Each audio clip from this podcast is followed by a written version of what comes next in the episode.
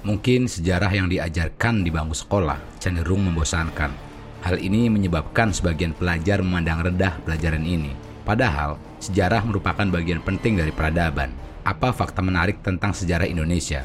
Saya akan mencoba menjelaskan episode-episode sejarah yang tidak umum diketahui banyak orang, yaitu tentang sisi-sisi menarik dari sejarah yang sering kali tercecer atau dianggap tak penting. Padahal, Seremeh apa pun sejarah, ia tetap menjadi bagian pengenap yang selalu penting. Ada beberapa fakta menarik yang akan saya ulas di sini, yaitu tentang kejadian-kejadian seputar proklamasi yang cukup unik dan jarang diketahui rakyat negeri ini. Pertama, Soekarno dalam kondisi sakit saat proklamasi kemerdekaan 17 Agustus 1945.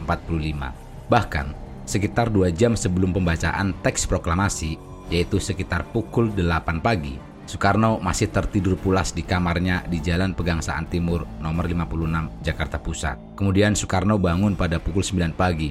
Lalu pada pukul 10 pagi, Bung Karno memproklamasikan kemerdekaan Republik Indonesia. Menurut dokter pribadi Soekarno, yaitu Dr. Soeharto, ia terserang malaria. Pada saat itu suhu badannya sangat tinggi. Kedua, naskah asli proklamasi ditemukan di tempat sampah.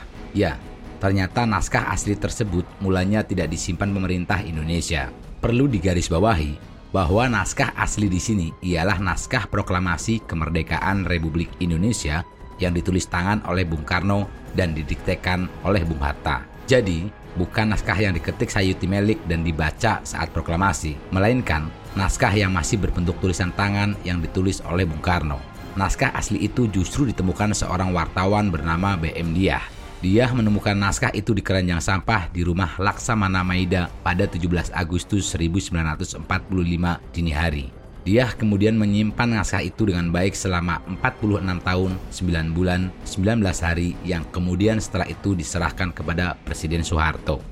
Ketiga, proklamasi kemerdekaan pada awalnya direncanakan akan dilakukan di lapangan Ikada, Jakarta. Penunjukan tempat ini telah direncanakan dan disusun oleh kelompok muda sebelumnya. Namun, Soekarno menolak rencana itu. Ia berpendapat jika proklamasi kemerdekaan itu dilakukan di lapangan Ikada, maka akan menimbulkan salah paham dan bentrok antara rakyat dengan pihak militer Jepang. Soekarno sendiri menginginkan agar dilakukan di halaman rumahnya di Jalan Pegangsaan Timur nomor 56 dan akhirnya usul Soekarno tersebut disetujui dan disepakati. Keempat, bendera sang saka merah putih ternyata dibuat dari spray dan kain milik tukang soto. Menurut satu versi sejarah, kain putih bendera resmi pertama RI itu terbuat dari spray, sementara kain merahnya milik tukang soto. Kemudian, kedua kain tersebut dijahit oleh istri Soekarno, yaitu Fatmawati. Akhirnya bendera yang sudah jadi tersebut dikibarkan saat pembacaan proklamasi.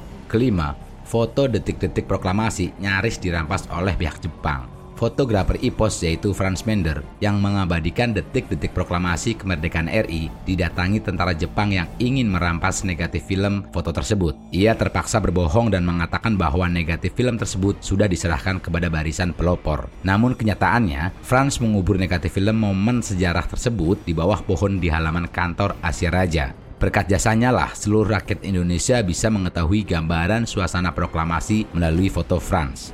Keenam, proklamasi kemerdekaan RI ternyata jatuh pada Jumat hari ke-8 Ramadan pada tahun tersebut. Walaupun bulan Ramadan, Soekarno tidak sempat berpuasa karena harus meminum obat atas sakit malaria yang dideritanya. Meskipun pada hari itu Bung Karno tidak puasa, tetapi beliau sempat ikut sahur bersama. Ketujuh, tiang bambu untuk mengibarkan sang saka merah putih disiapkan hanya beberapa menit sebelum pembacaan teks proklamasi.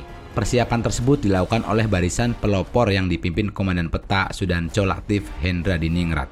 Kedelapan, upacara proklamasi kemerdekaan Indonesia pada saat itu dilaksanakan sangat sederhana, tanpa protokol, tanpa kors musik, tanpa konduktor, dan tanpa pancaragam. Hanya ada tiga acara pokok pada pagi hari bersejarah itu. Pertama, pembacaan proklamasi. Kedua, pengibaran bendera merah putih dan menyanyikan lagu Indonesia Raya. Ketiga, sambutan wali kota, Swiryo, dan Dr. Muwardi.